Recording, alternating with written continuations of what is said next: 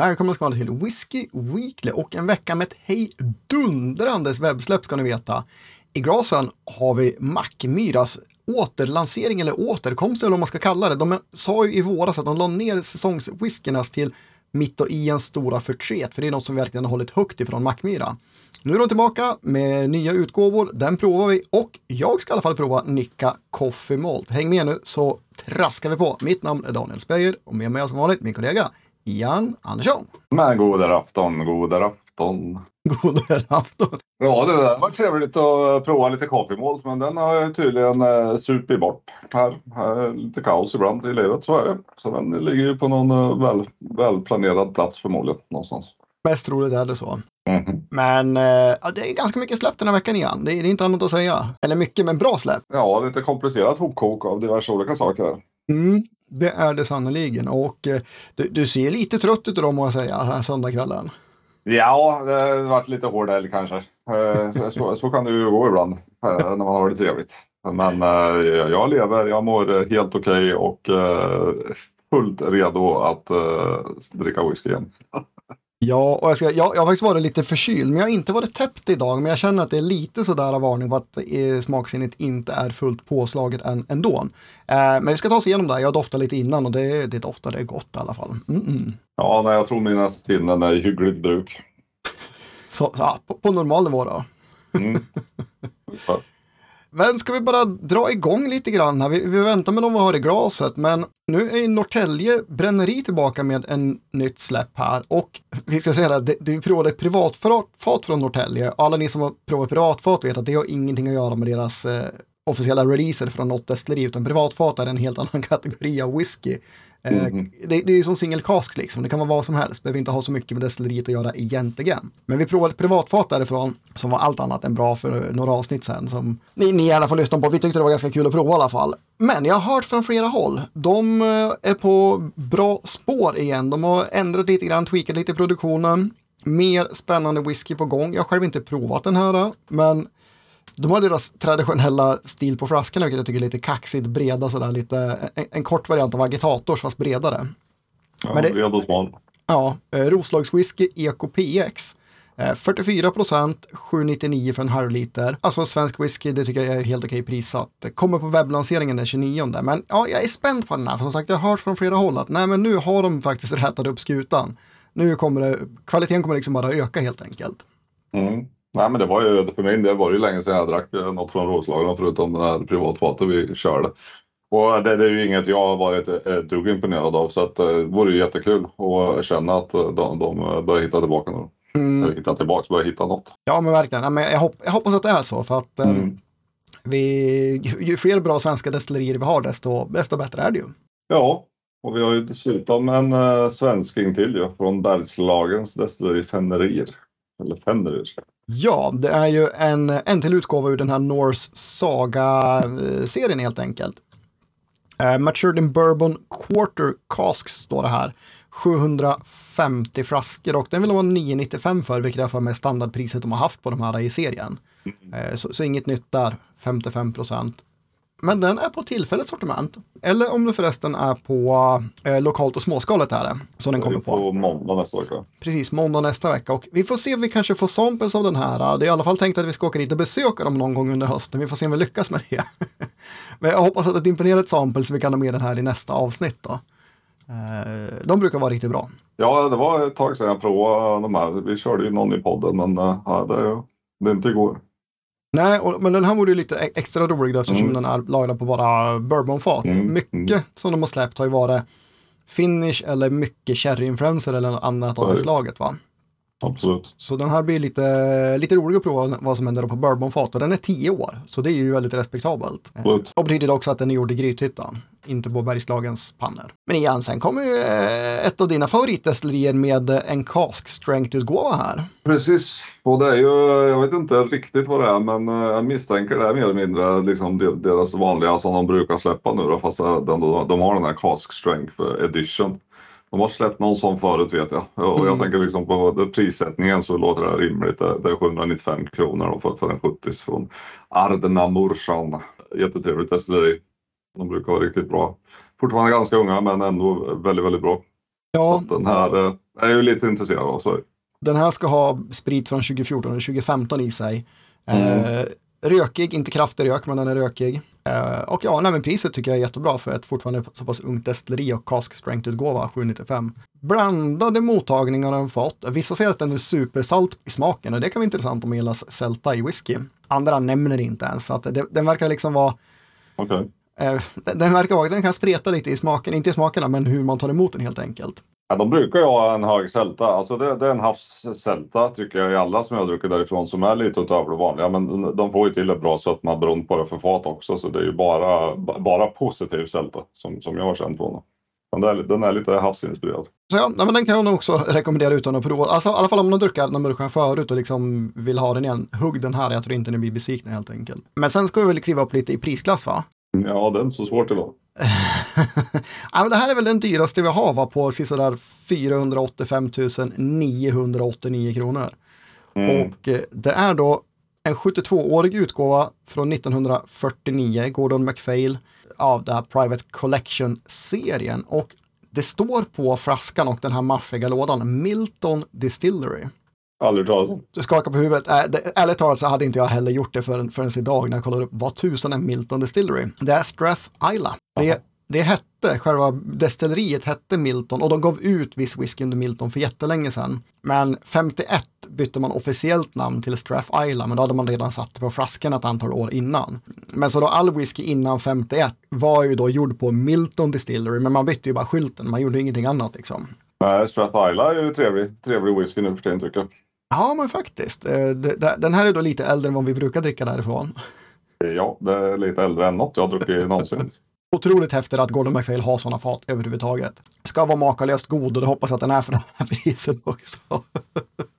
Ja, det, nej, det, blir, det blir inget köp på den här den här veckan heller. Nej, nej det får, det, det, den får nog faktiskt vänta den också tror jag. Eh, Men eh, vad har vi annars då som vi kan ta upp här? Glenn Roffis 50-åring, de, de släppte sin äldsta whisky någonsin. 50 flaskor, 50-åring släppte de.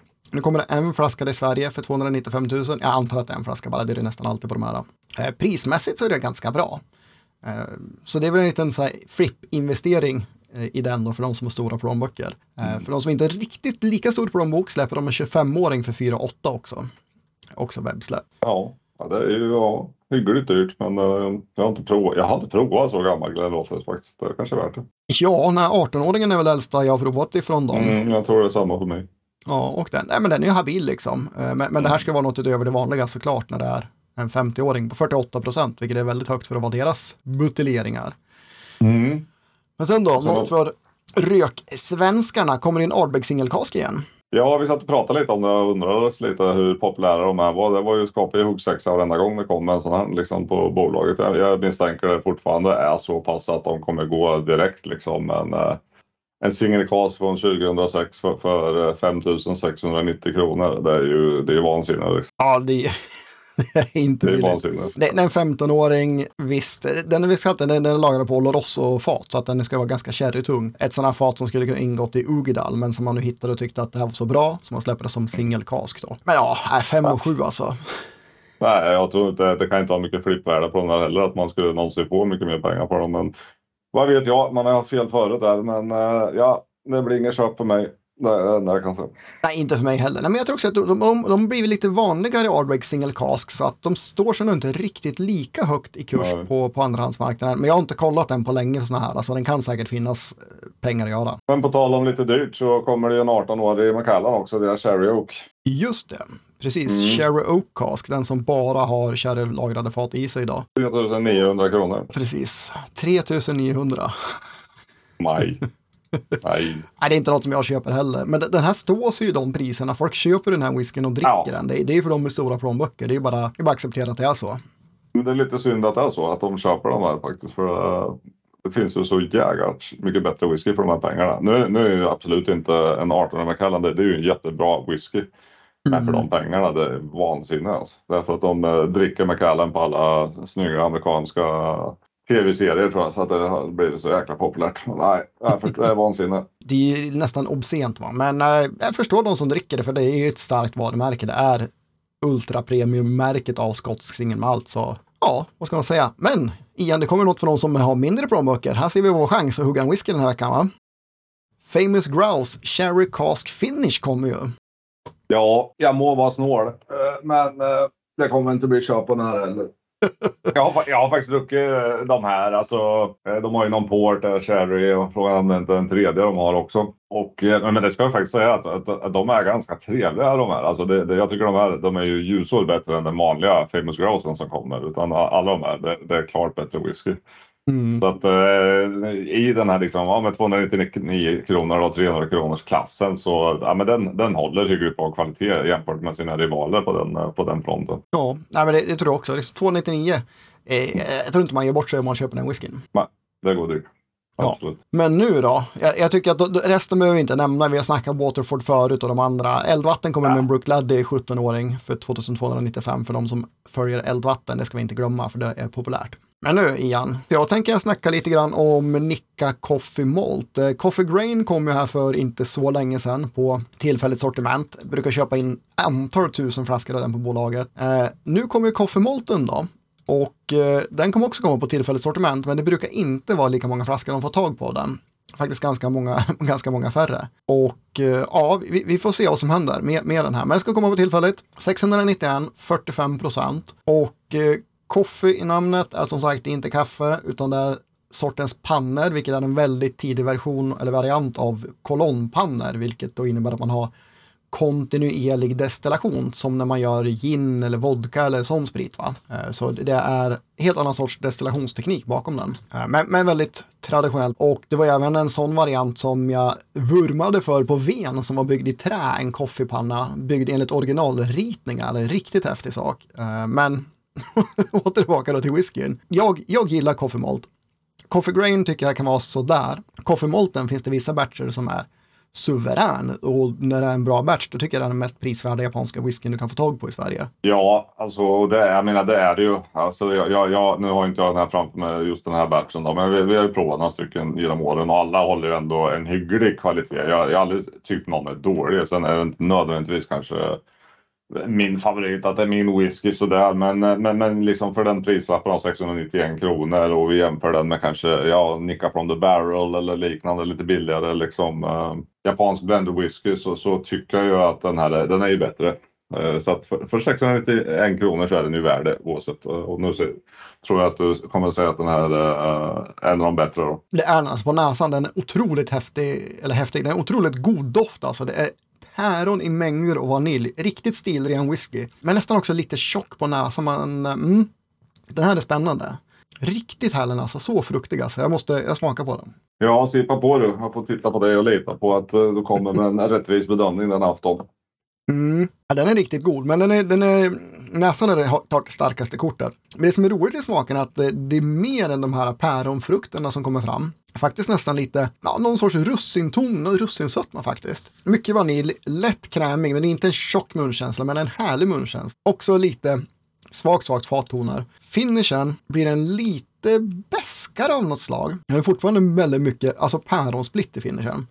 Men en liten bäska så följer med där också som, eh, som dyker upp bara i finishen för mig. Ändå, som sagt, 691. Riktigt bra. Den här står och vippar upp på 85 poäng, men det når inte riktigt dit på den skala. Men 84 respektabla pinnar sätter jag ändå på den här och eh, ja, den får nog faktiskt min mest köpvärda japanska whisky. Prisprestanda 691, det är svårslaget på, på japansk whisky, den här kvaliteten. Ja, det är fantastiskt bra betyg. Jag har ju en viss magkänsla av att den skulle få något lägre än mig, men som sagt, det är, det är personlig smak snarare än vad det är för kvalitetsstämpel på whisky. Absolut, visst, eh, visst, visst är det eh, ett mått av det också. Nej, men den går riktigt hem hos mig. Den här kommer det nog bli ett köp av eh, ifall den finns på hyllan när jag kommer till bolaget helt enkelt. Kommer då den 30 och det är alltså nästa fredag ska den komma upp på hyllorna. Så kolla lite vaksamt vilka, vilka bolag den kommer upp på och eh, hugga en flaska vet jag. Ja, jag har ju smugit igång här med Mackmyra Destination. Ja. ja, och det här är ju något, det här har vi sett fram emot ända sedan de sa att de skulle lägga ner de här säsongssläppen. Va? Så nu är de här, nu är de tillbaka. Det här är en helt ny utgåva. Eh, limiterad men ganska stor ut, upplaga, men det är en one-off. Eh, 10 000 flaskor, alla kommer naturligtvis inte till Sverige. 799, 48,7 procent. Tror till och med att 48,72, nej 48,7 procent står det på flaskan vi har fått där. Vi kan väl snacka lite om whiskyn, vad det är för fat till exempel. För det är en tredjedel exportfat och det är stora portfat. Det måste vara stora portpipes. 600 mm. liter. Eh, så respektabel storlek på de faten. Eh, en tredjedel amerikansk ek på deras vanliga 200 liter och 25 procent ex-bourbon 200 liter och sen för att söta upp den lite så är det knappa 10 procent Oloroso också 200 liter. Inget rökigt destillat har de lagt ner i den här utan helt orökig. Eh, alltså på pappret igen, så för mig låter det här som en Mackmyra som konkurrerar om att vara bland de bästa i i gamla skolan och säsongswhisky. Så det är ju en bra start på papper verkligen. Och jag tycker näsan lovar en hel del. Ja, nej men alltså jag, jag, jag håller med dig här. Dels att det inte är rak. Det, det är ju bra för, för min del. Mackmyra rak tycker jag inte går ihop. Portvin och sen inte för mycket portvin är i förhoppningen. Så att det, det kanske lämnar li- lite plats åt bourbonen. Mm. Men, eh, jag håller med om, alltså den här, för mig, den här behöver, den här behöver lufta ett antal minuter ska jag säga. Alltså, den, den har ju stått i våra glas nu i en halvtimme mer eller mindre och, och den behöver faktiskt det. För att när jag hällde upp den här och körde ner snoken, alltså då, då det kommer relativt kraftfulla spritiga dofter och, och det, det kommer man troligen inte uppskatta speciellt mycket. Men, men de avtar ju rejält när det får stå och luftas. Så för någon droppe vatten står och luftas så, så avtar det här rejält. För att det här är ingen, det är ingen jätteung barnslig whisky. Det, det är bara att det, det ja, kombinationen på något sätt. Mm.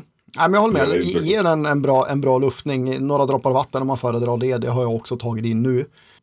Men den är ganska kraftig portinfluerad, men inte en riktigt så här söt dessertport heller, utan den drar nästan åt det vinösa hållet i, i vissa toner också. Ja, alltså nu är ju såklart portvin är ju ett vin, absolut. Men jag, jag kan hålla med om den, den brukar kanske dra lite sötare toner. Utan jag, jag känner att det här är nära på det som är kanske lite mer stiltypiskt, en rödvinslagring där du har som du säger vinösa toner. Jag kan tycka det, det, det är lite liksom röda bär, lite sån Mm. fruktighet i, i både näsan och smaken. Men den- tar ju inte över för mycket och jag måste ändå säga att jag tycker det är en hyggligt rejäl ton av uh, bourbon i den här med. Jag tycker jag, jag känner lite vanilj, jag känner lite, lite, lite äpplen, kanske kanderade äpplen, lite sötare äpplen. Så. Mm. Ja, verkligen söta äpplen och nej, men det får verkligen plats här också tillsammans med, med porten och ja, men precis, det är mer, mer så här klassisk rödvinsvinös än en eh, sötare port. Det tycker jag är riktigt snyggt gjort och även vissa ektoner, lite fattoner får plats där.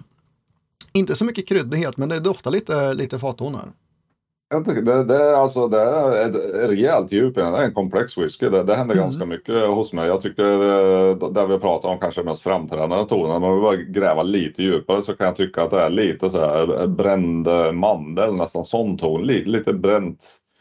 Ja, det, det, det är ju absolut ingen rök, men just den brända tonen i den här kan faktiskt nästan ge en liknande känsla som, som en sån här rökig, lätt rökig puff kan ha. Även om det, det, det, märks att det inte är rök, men man kan, det känns lite åt samma håll ibland. Mm, mandel 100 procent, den är definitivt där och ja, nej, men den, den har en liten, liten bränd ton som finns där. Och som sagt, den är komplex. Nej, men den här äh, doftmässigt, alltså en äh, riktig pangwhisky. Ja, den är fräsch. Det, det kommer lite maltighet i den med tycker jag.